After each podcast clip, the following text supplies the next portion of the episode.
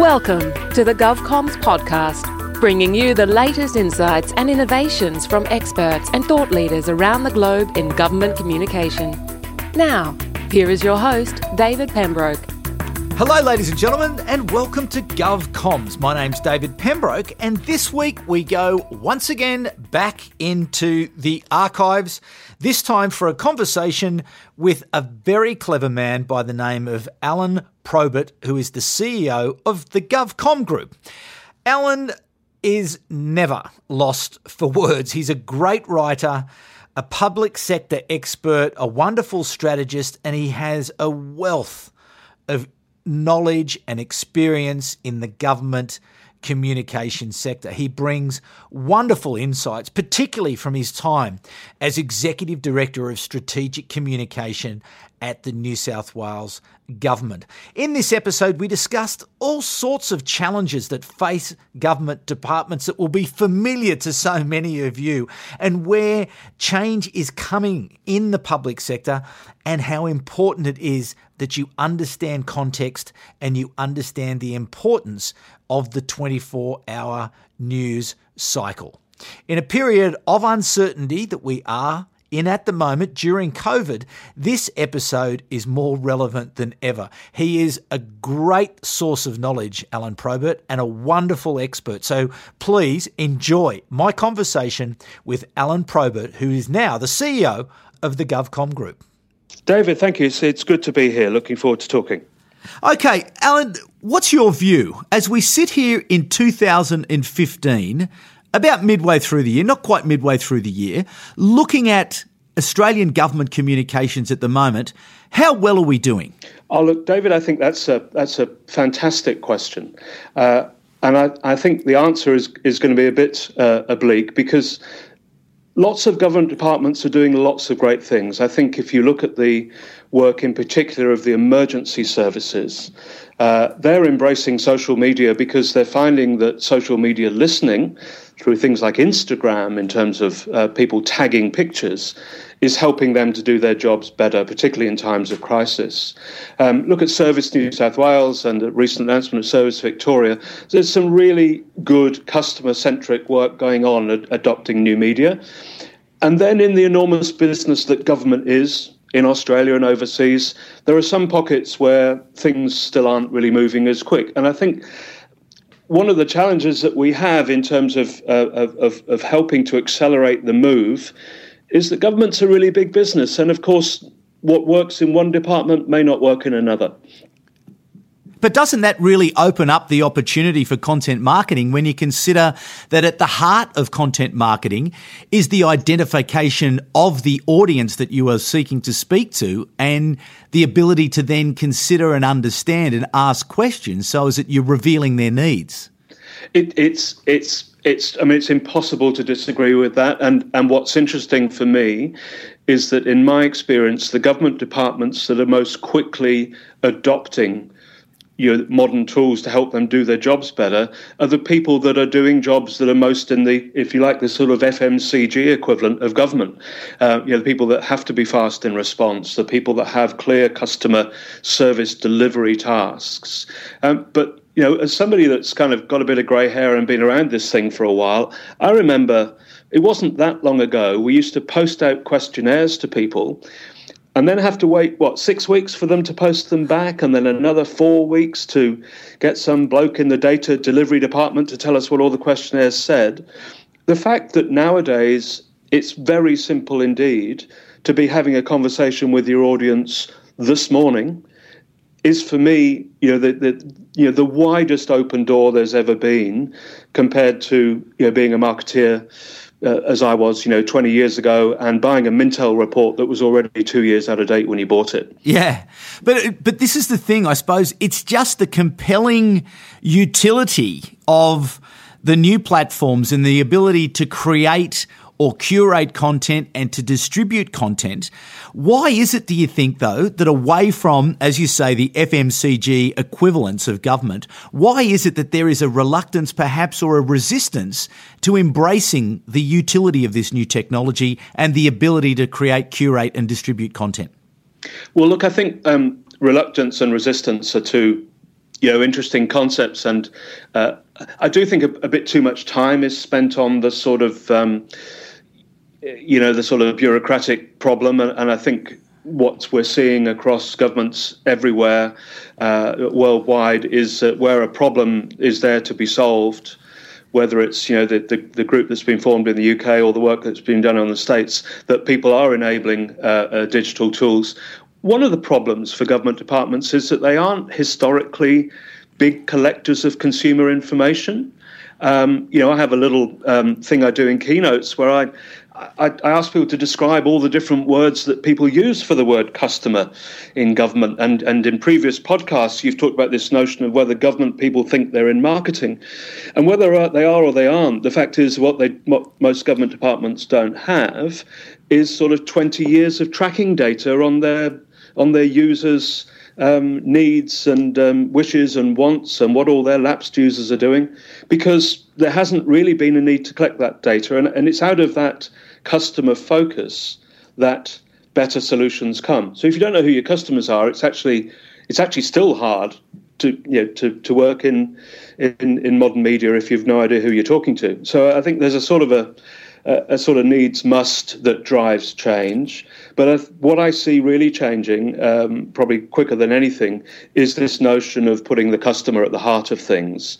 And for me, what that will bring is a clarity around um, who are we trying to reach and what are we trying to reach them with? The old, you know, why us, why this, why now uh, uh, thing from marketing from years ago.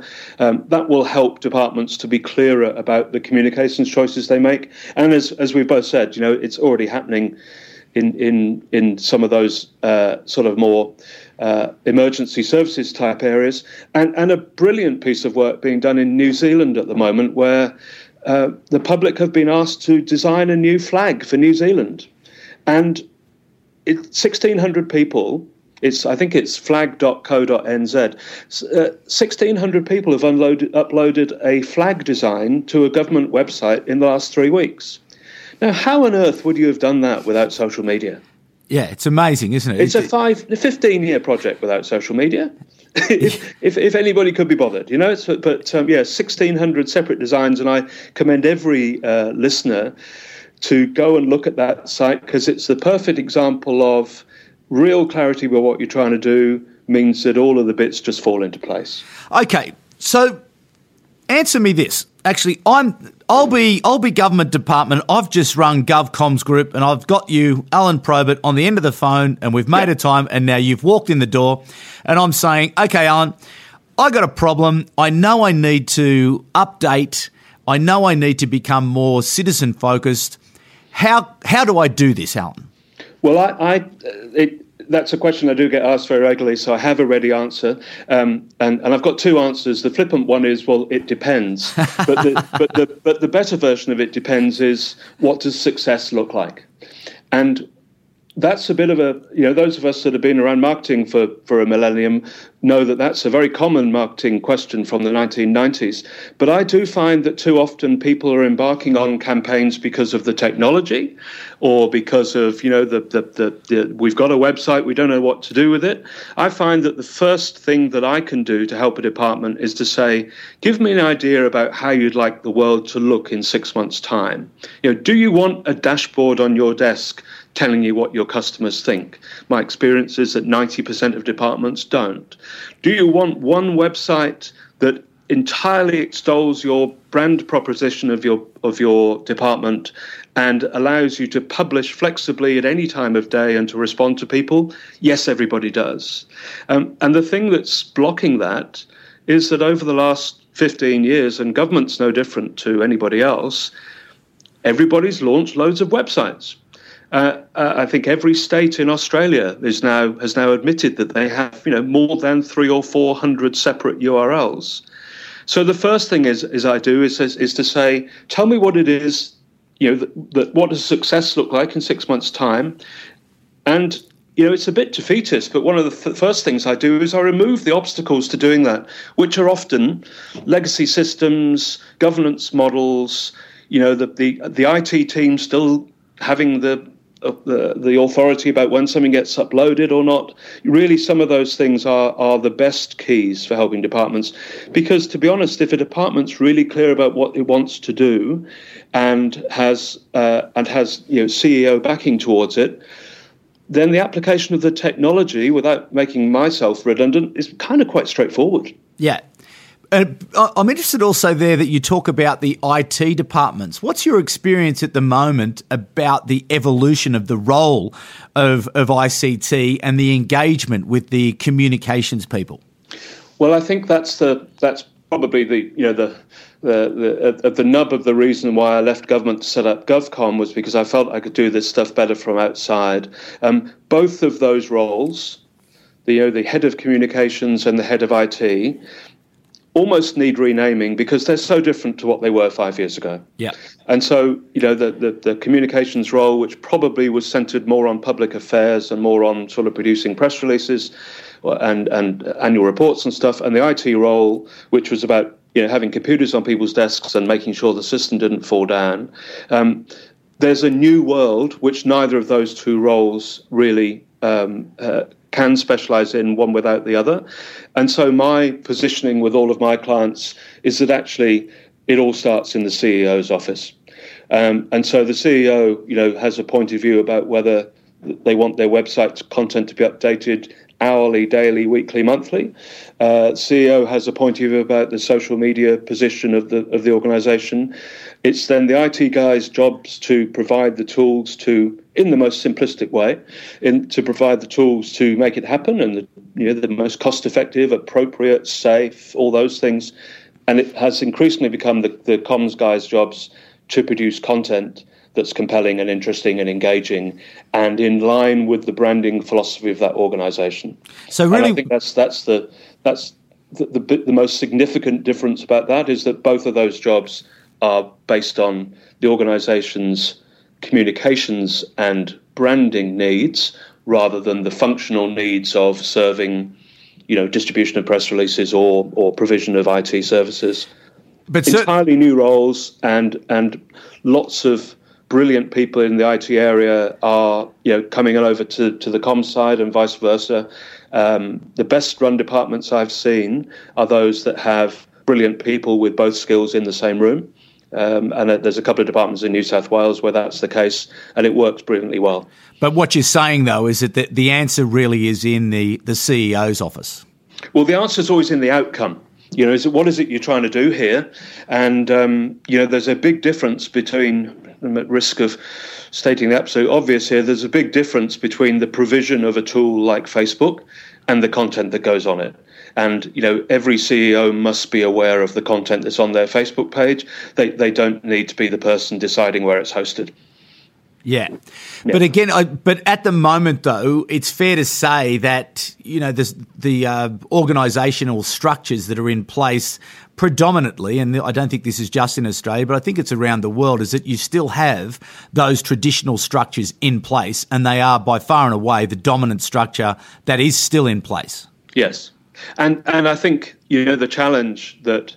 Uh, that faces departments is, is, is if you start with structure, then you know you build on what you've already got. And and you know I have uh, enormous sympathy, but not much knowledge of you know the, the world of IT today because all I see is it's probably ten times broader than it was ten years ago, and it's probably going to be another ten times broader in about you know half an hour or so because it's moving so fast. Yeah. So for me, it's all about organisational structure, which says um, because there are some um, there are some government organisations for which um, front of mind, top level customer communication isn't a priority.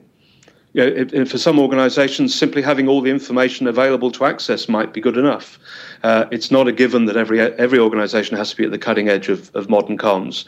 But the point being, of course, that the structure of the organisation increasingly has to be designed around those needs. And as you say, you know, the, the, the, fact of life is that most organizations are designed around a different model. Uh, and, and, um, uh, you know, and my experience in the private sector is no different. What's absolutely no different. You know, the transition from print and paper magazines to publishing magazines online, yeah, I'm I'm still not sure anybody's cracked it to be honest, but um, you know, it's it's not this isn't straightforward stuff.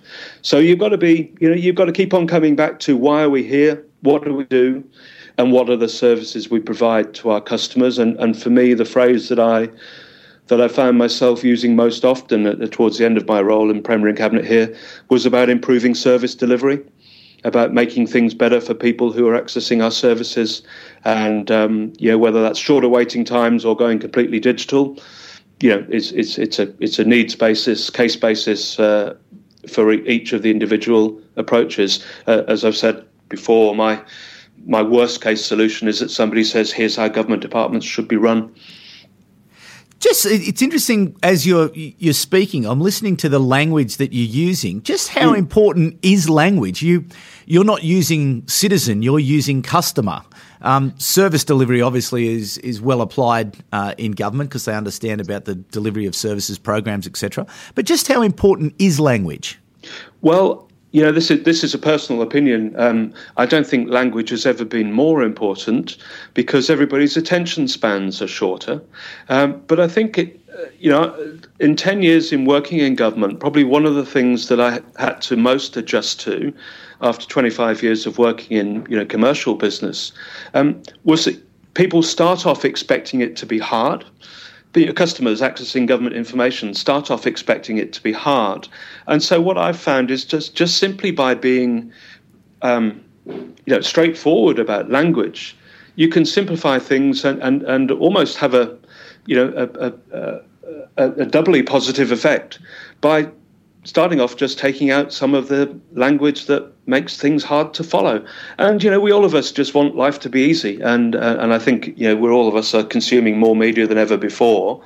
Um, all of the work that I've ever done has been about you know making things easier to understand.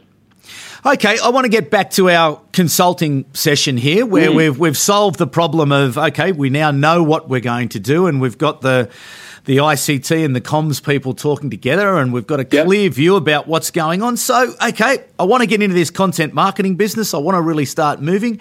What do I do now? I've got all this content lying around. How how do I assess what's worth it and what's not worth it, and what's going to make the cut, and what gets published and what doesn't get published?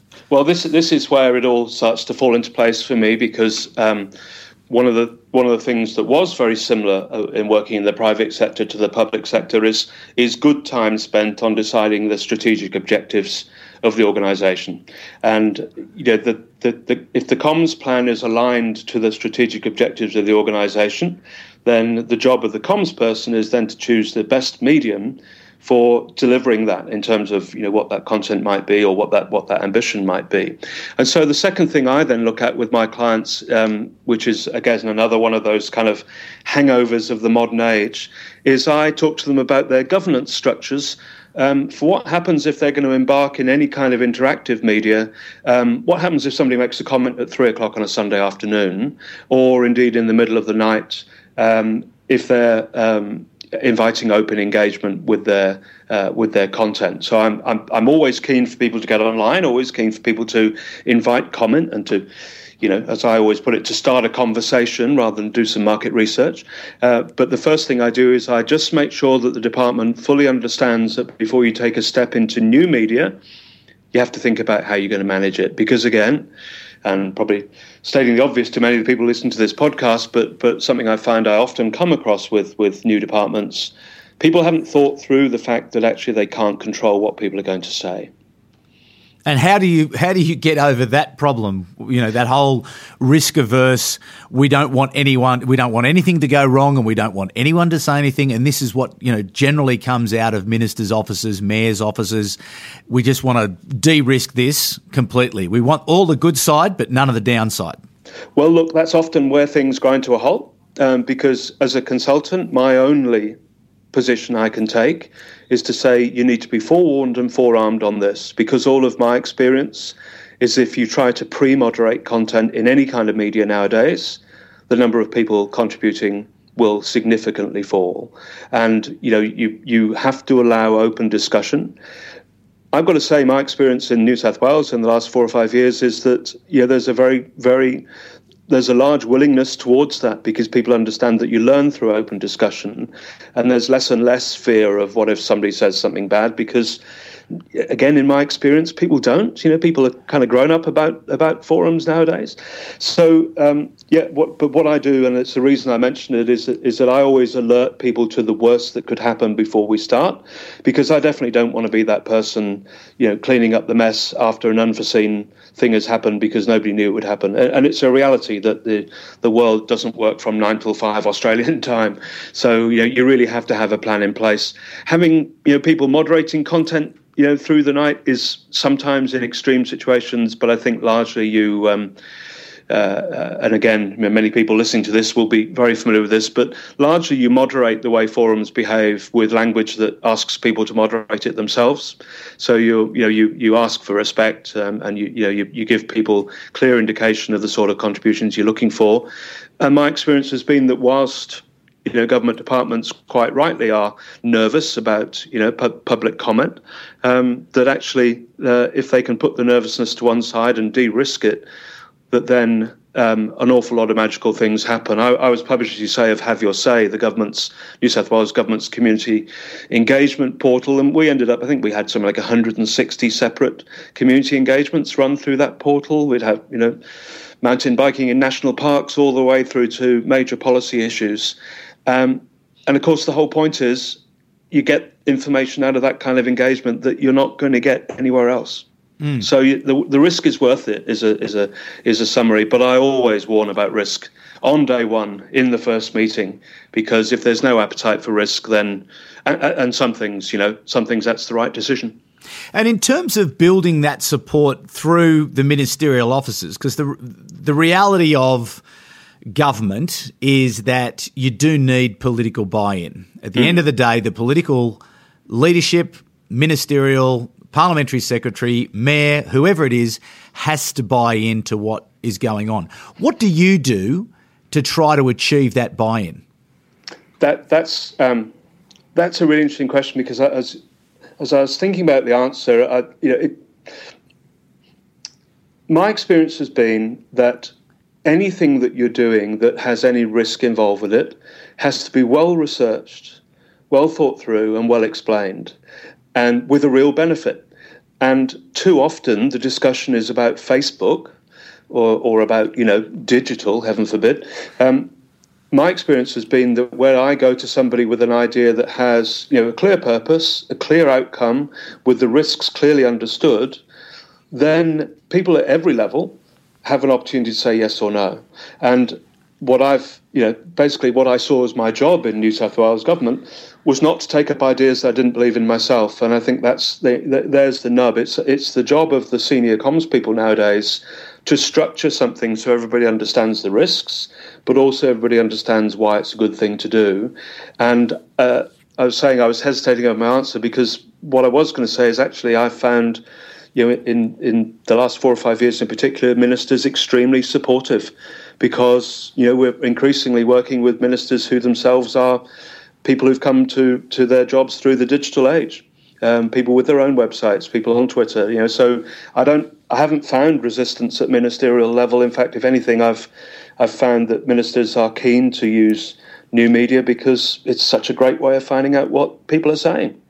Okay, back to the consulting session. We've gone sure. through the preliminary uh, parts of the process. We've got the buy-in. We've we've uh, alerted to everyone uh, to the risks. We've we've got everyone heading in the right direction, and really going into your earlier answers, you know, you keep returning to this notion of the customer and understanding the needs of the customer. What's yep. your technique or what techniques do you use to discover those real key insights that's going to drive the content program? Well, that, that's a, that's the uh, you know the same um, sixty-four million dollar question is in all marketing, and I think you know you, the, the, the difference nowadays is that you kind of learn every day. Um, for me, it's probably based on a on a product or a service, and so if you're announcing a new service that you've already decided you're going to provide, then you know that's where your uh, content can invite people to comment. But more commonly, I'm I'm a big fan of this idea about um, putting uh, stuff out for public debate and using you know, new techniques compared to, you know, we all of us have, have sat waded through questionnaires that take half an hour to fill in. I think the notion of the two and three question questionnaire is is is underused and one that I find works very well in government. You you go out and ask a couple of questions, and then a couple of weeks later you ask a couple more. With the caveat, of course, that some government websites, um, you know, in Australia and probably the same worldwide, are getting a million hits a month. You know, so there's an audience Yeah, out there. massive. Who, it's not like you're talking to the same person every day. Yeah. Um, so I think if you look at something like Transport Info, the um, the Transport for New South Wales website that basically shows you how to get from A to B, you know, a million hits a month. Well, you know, if you could, if you can have a little pop up that asks a couple of questions, um, so it for for somebody who's kind of started his marketing life in research, it's almost a dream where you sort of ask two questions today and two more tomorrow, and then there's a sort of um, sort of a zeitgeist thing, which is which is that sometimes a, a, an idea comes together through a combination of you know technology and an idea. There's a brilliant thing in New South Wales Health where people can, can find out the average waiting time at their nearest hospital so they can make a choice about which one to go to. Um, based on, you know, one's 30 minute drive, but it'd be an hour wait, and one's 15 minutes drive, but it'd be two hour wait, or one's 40 minutes drive and is no wait. Those kind of things then become really easy to communicate because they're compellingly good. So I think I think this is this is really where it gets the nub of it. Is if you've got nothing to say, and if you haven't got any way of improving the way people interact with you, well, then you have to go back and come up with some stuff that does do that, and then then communicate it. It, it, it, it it's I wouldn't regard, regard myself as a content marketing specialist in any way, other than you know if you've not got something interesting to say, then really it's a waste of time saying anything at all, because we we none of us have time you know to consume um, uh, you know, more media than we already do. Uh, and, and a really lovely example, I think, of, of the way government cons- people consume government media is that in New South Wales, and it's the same in every state in Australia, people get a driving license every three years.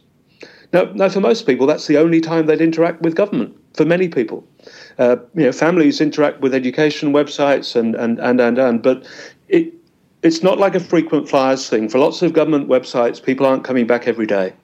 So for me, it's about have you got something engaging, interesting, that is likely to interest a significant proportion of your audience.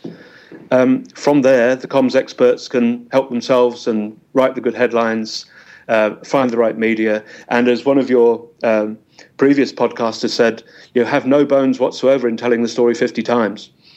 Um, if, if indeed there are 50 different channels to tell it through, because that, that's kind of the business we're in. Uh, so I think it, it's it, it's almost like the communications bit is the easy bit.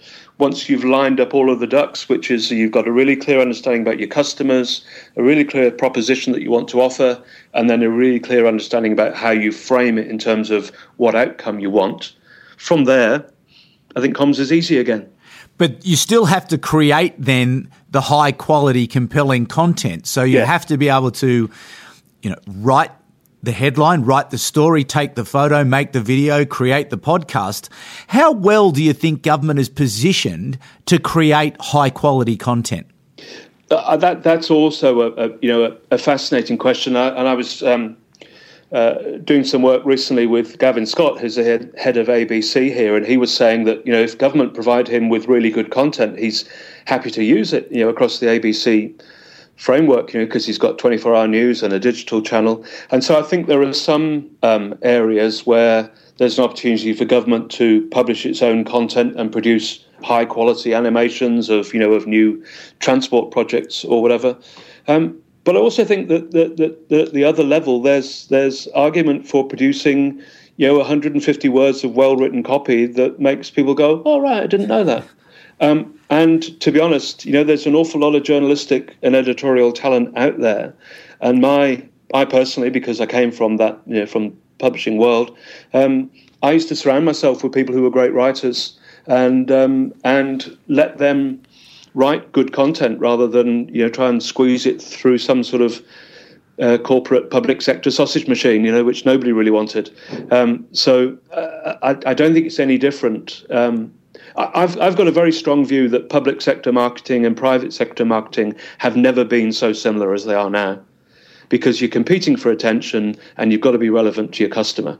Um, nobody is you know sitting waiting for the next pronouncement from a government website. So. And the final piece of the puzzle, or not the final, but there's loads mm. of more things that we can talk about. but one thing I do want to grab you just before we go, I want to be respectful of your time. But just, I, I, want to finish this consulting session for, for, for the audience because it's been fantastic sure. so far. Measurement and evaluation. So, so, so we've understood, we've got our plan in place, we've created our content, we've understood our channels. We're now out there, we're publishing, we're regular, we're consistent. Where we need to be, where we've got something to say, is you've made a very good point there that you you don't want to be annoying people. You don't want to be just throwing stuff out there for the for the sake of it. But we've got a program that we're we're happy with that we can afford. Um, how do we measure and evaluate? It's it's it's it's a the most fundamental thing, and b you know in the um, in the time that I managed government's advertising spending, it, it reduced from hundred million dollars to sixty five million dollars over a ten year period, because we were finding new media that were more effective. You know, we moved all of our uh, recruitment advertising from print onto online, saved a heap of money, but more importantly, it was more effective. It got more applicants for jobs. Um, in, in amongst all of those changes that have affected all of us, uh, the one principle of marketing that we haven't lost is you have to know what success looks like before you embark on the campaign. So, where I see people really struggle is is working out how to measure something that they hadn't worked out what they were going to measure beforehand. And and it's it's simplistic, but I would say you know common to every single piece of consulting I've done is that I encourage people to have a really clear idea about what they want to get out of it. And sometimes it can be that 200 people commented on, on a forum. Sometimes it can be that people turned up to an event. Some people could, could vote for something. You have to create the model for people to show that they've um, take apart. Downloading a document, so you know, it's sort of one-dimensional, and simplistic. But if your ambition is to get 100 people to download a document, you know, thinking back to old media, um, you know, when we used to put ads in press and tele uh, and radio and TV, we had no idea who'd seen them. We had no idea whether it had worked. And, and I'm I'm you know really keen on the notion that if you set yourself really clear ambitions about what you want to achieve, uh, people signing up for a newsletter, whatever it might be, then then you achieve that piece of work, you give it a tick, and then you move on to the next one. Because nowadays, communication isn't about running into the market with $10 million to do a bit of advertising once a year. It's about 52 weeks of the year consistently supplying the information that people need in whatever format they need them. And you know, some departments are offering RSS feeds to information, some are offering podcasts. You know, it, it's it's all about where do you want to be, and if you want, you know, 500 people to download your document, then you style your whole piece of thinking and design around the value of downloading that document. Simplistic example, but so little of that thinking goes on beforehand. And of course, we come from a world where, when I go back to my first days in managing advertising for government, we used to test pre and post awareness. You know, did people see the ad or not?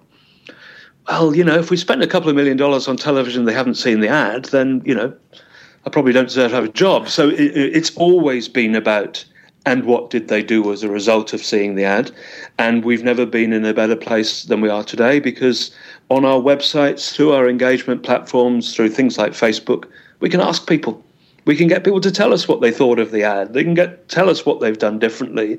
And I, and I come back to my very good friends in whom I have no equity partnership in New Zealand, and they've got a thing online at the moment saying, "Tell us what you stand for."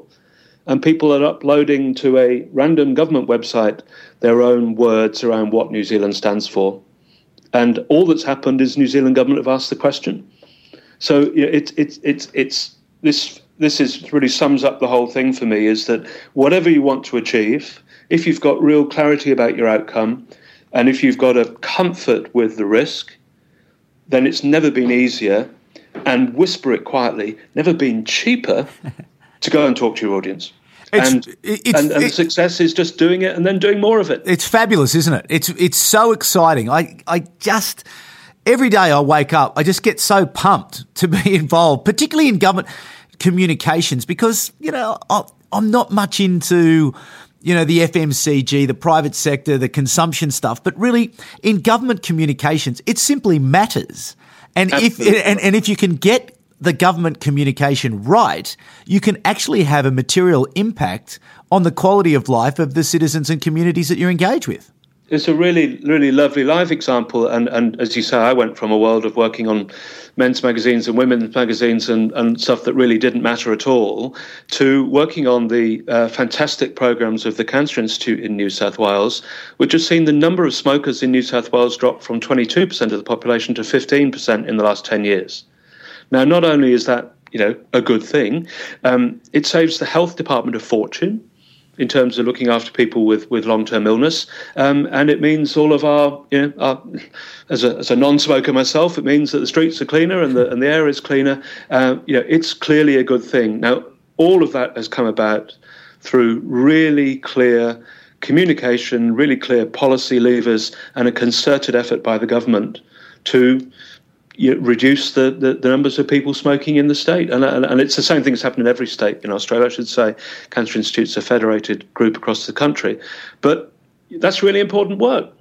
I have a thesis that we are coming into the golden age of communications and it's never going to be important. It will be almost fundamentally the most important thing that government does is to communicate effectively because of the change and the way technology changed and the way people's habits have changed and the way the fact that everyone is carrying around, you know, a high powered computer in their pocket so you can get, get a hold of them. So this notion of where traditionally, you know, communicators have been sort of you know, in some ways seen as almost the colouring in department, you know, superfluous to, you know, to, to, the real needs. But now the communicators are going to be the ones that are going to be in control.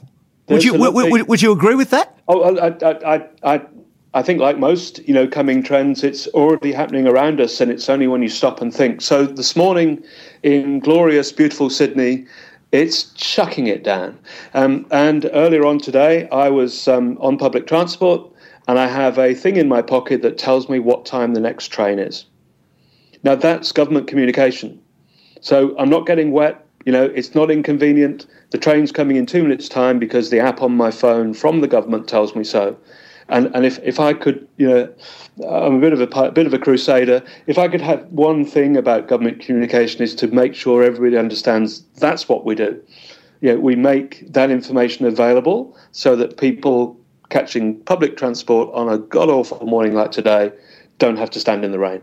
Um, Ten years ago, what we would we have a printed timetable maybe in our pocket or a, you know who knows? At best. But, yeah at best. And that gets wet pretty quickly right in the rain. Um, so yeah that's that's it, it's a it's perhaps a little trite but it's also absolutely on the money which is you know the the massive advances that have been made in delivering those things. And of course we all well, certainly people of my generation, all our minds are boggled about where that might be in five years' time.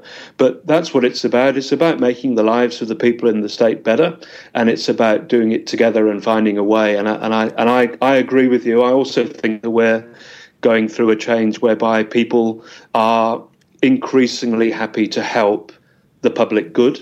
Uh, and this kind of notion of the kind of yes minister notion of government is increasingly, I think, disappearing into the background as as government does better and better things. And I, I have a, a personal crusade to, um, with all my friends on Twitter and, and every other media, to get people to talk about the good things that are happening in government rather than carping about the odd things that go wrong. Yeah. Um, and I, I, think it would be a terrific thing if we could just um, all work together to to you know really collaborate on all the great things that are happening, like bus apps and train apps, but you know, new fantastic developments in health and, and whatever that enabled t- by technology, but actually just doing it better. Alun, so much more to talk about. I think we'll have to get you back in a couple of weeks' time because you've just shone a light there on something that I really want to explore, and it's this notion of collaboration and government collaborating with the private sector in order for us to strengthen communities and improve the well-being of citizens. I think there's a, a massive opportunity, and I know in the UK they've been doing some interesting things in that space. But we have run out of time today. Okay. Um, but thank you very much uh, for coming in and sharing your insights and giving us that consulting session. That was very valuable, and I I know people will have got some great value out of that. I know I did. You've been listening to the GovComms podcast. If you enjoyed this episode, be sure to rate and subscribe to stay up to date with our latest episodes.